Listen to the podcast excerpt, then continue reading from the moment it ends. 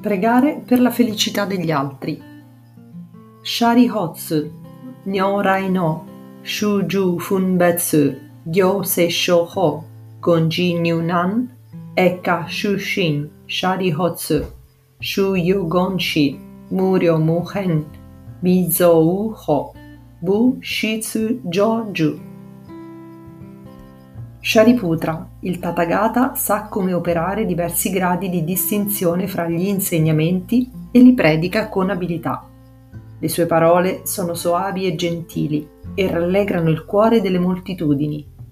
Ricapitolando, Shariputra, il Buddha ha pienamente realizzato la legge infinita, incommensurabile, senza precedenti.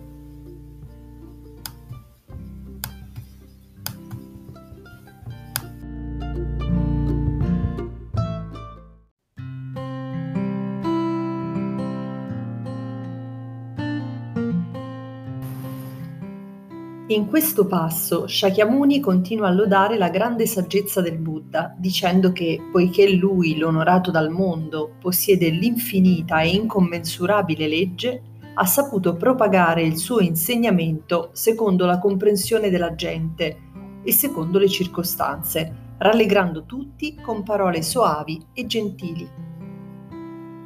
Dall'inizio del capitolo Espedienti è la terza volta che Shakyamuni allude a una legge mai conosciuta prima. Per quale motivo? Shakyamuni, cercando in qualche modo di trasmettere la sua saggezza a Shariputra e agli altri, spiega come sia meravigliosa la saggezza di tutti i Buddha e afferma ripetutamente che esiste una grande legge finora mai conosciuta. Chi si limita a spiegare una volta sola manca di compassione Dovremmo continuare a spiegare finché nella vita dell'ascoltatore non appare un cambiamento. Ciò che conta è raggiungere l'obiettivo. Le spiegazioni che soddisfano solo noi stessi sono chiacchiere a vuoto. A ogni parola Shakyamuni avrà osservato l'espressione di Shariputra. Egli voleva risvegliare lo spirito di ricerca del discepolo, che sicuramente già sapeva che Shakyamuni era un grand'uomo Solo a questo punto, tuttavia, ascoltando il capitolo Espedienti, il suo rispetto per la saggezza del Buddha si accrebbe ed egli desiderò conoscere questa legge senza precedenti.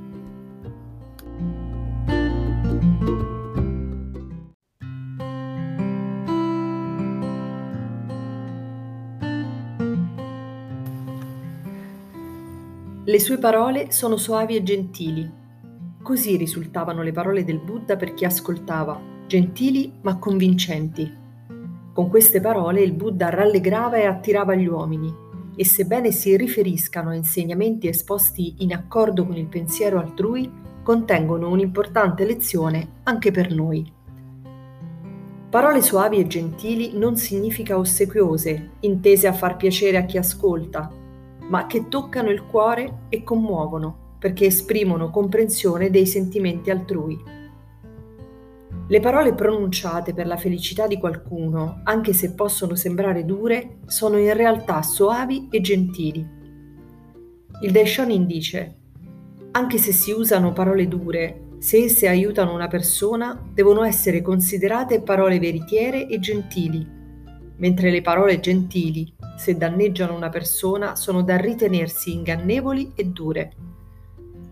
Le dottrine buddiste predicate dagli studiosi e maestri di questi tempi sono considerate da molti parole gentili e veritiere, ma di fatto sono tutte parole dure e ingannevoli, perché sono in disaccordo con il Sutra del Loto che incarna la vera intenzione del Buddha.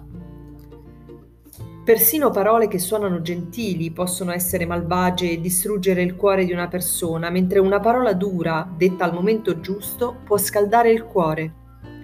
Dice un proverbio, i buoni consigli irritano l'orecchio e le buone medicine hanno un sapore amaro.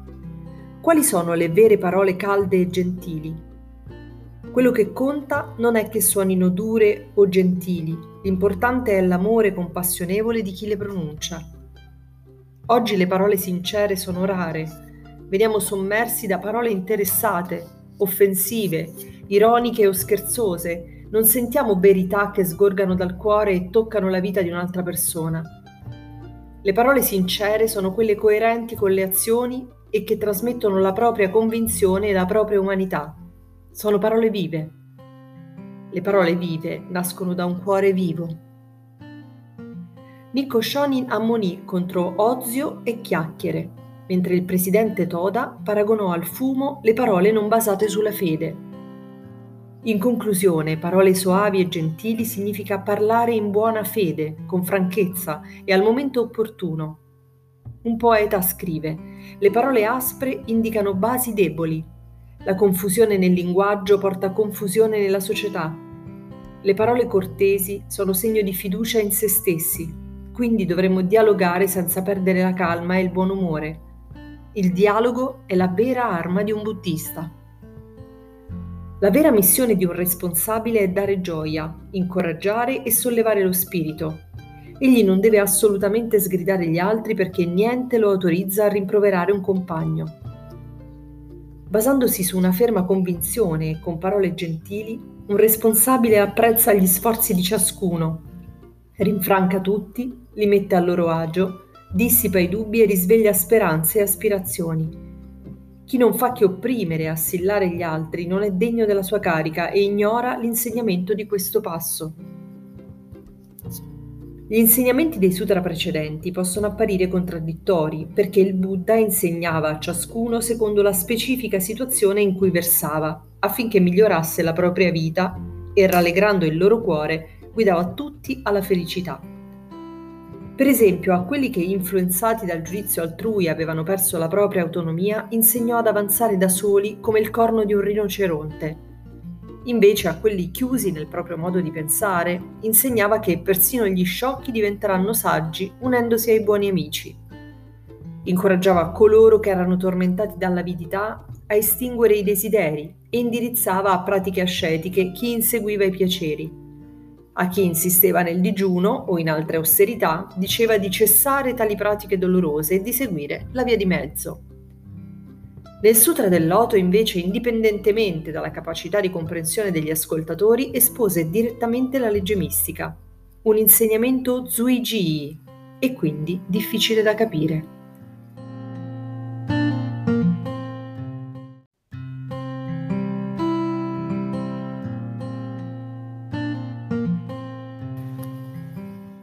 Lo stesso Shariputra rimase disorientato quando nel capitolo Espedienti Shakyamuni disse che tutti possono diventare Buddha e si chiese che sia un demone che finge di essere il Buddha e cerca di turbare e confondere la mia mente? Non c'è da meravigliarsene. Nessuno di noi, quando ha sentito parlare per la prima volta di Nammyo Horeng Kyo, ha capito quanto fosse meraviglioso e ha provato gioia ma col tempo tutti hanno ottenuto la gioia delle gioie. In tal senso la legge mistica è l'insegnamento che veramente può rallegrare il cuore di chi ascolta. Dal punto di vista del buddismo di Nichiren Daishonin, questo brano significa che attraverso i benefici del Goonzon la nostra vita si riempie di gioia. Anche praticando con fede non si possono evitare problemi e disgrazie nel corso della vita, ma il buddismo del Daishonin insegna che possiamo trasformare le illusioni e i desideri in illuminazione e trasformare una vita di sofferenza in una di grande gioia. Josei Toda disse, quando pratichiamo sinceramente per dieci anni, la nostra vita diventa veramente pura. La pelle, lo sguardo, ogni atto diventano dolci e morbidi e acquistano dignità. Questo è il beneficio del Gohonzon, e quando ciò accade proviamo gioia, che è poi il significato della frase rallegrare il cuore delle moltitudini. La persona gioiosa sarà sempre allegra e sorridente e se è un commerciante sicuramente i suoi affari prospereranno perché la gente preferirà fare acquisti nel suo negozio. Le persone che Toda descrive così sono esperte della vita, sanno fare amicizia anche con la sofferenza e trovano motivo di gioia in qualunque situazione. Nichiren dice considera allo stesso modo sofferenza e gioia e continua a recitare Nammyo Horenge Kyo. Dobbiamo accettare l'inevitabilità di gioie e dolori. Senza difficoltà la vita non avrebbe sapore. Sofferenza e gioia sono come le due facce di una moneta. Riconoscere questa verità è la vera forza dell'essere umano.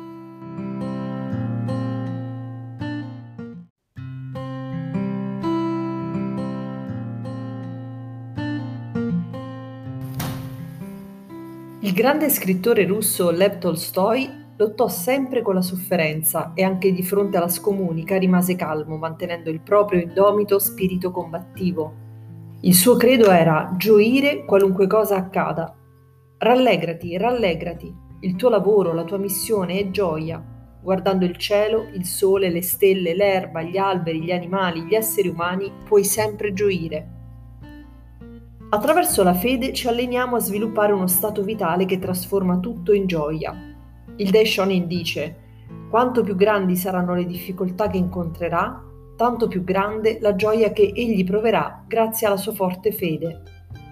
Afferma inoltre: In quel momento i tre ostacoli e i quattro demoni invariabilmente appariranno. Il saggio si rallegrerà, mentre lo stolto indietreggerà. Avanziamo gioiosamente, convinti che più grande è la difficoltà, maggiore è l'occasione di cambiare la nostra vita. Dando serenità agli amici, superiamo ogni ostacolo col sorriso sulle labbra. Questo è il modo di vivere dei buddisti, una vita che rallegra il cuore di chi ascolta, una vita utile e piena di soddisfazione. Un proverbio dice, un blocco di marmo è un ostacolo per il debole e uno scalino per il forte poiché chi è forte sfrutta gli ostacoli, più si è forti, più la vita è un piacere. Tutto dipende dalla forza vitale, dall'energia spirituale e queste a loro volta derivano dal potere della fede e dalla pratica.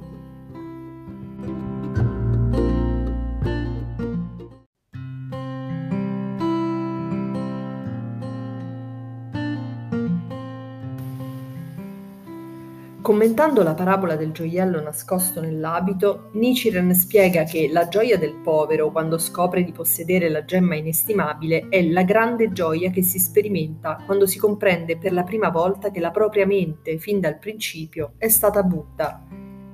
Nammyo Horenge Kyo è la più grande di tutte le gioie. La vera felicità è quella interiore, quindi dobbiamo stabilire una condizione interiore che non sia condizionata dai fattori esterni. Oggi si tende a cercare il piacere immediato e a considerare felicità le manifestazioni esteriori di ricchezza. È quindi quanto mai importante insegnare agli altri la meraviglia della felicità interiore, la gioia delle gioie.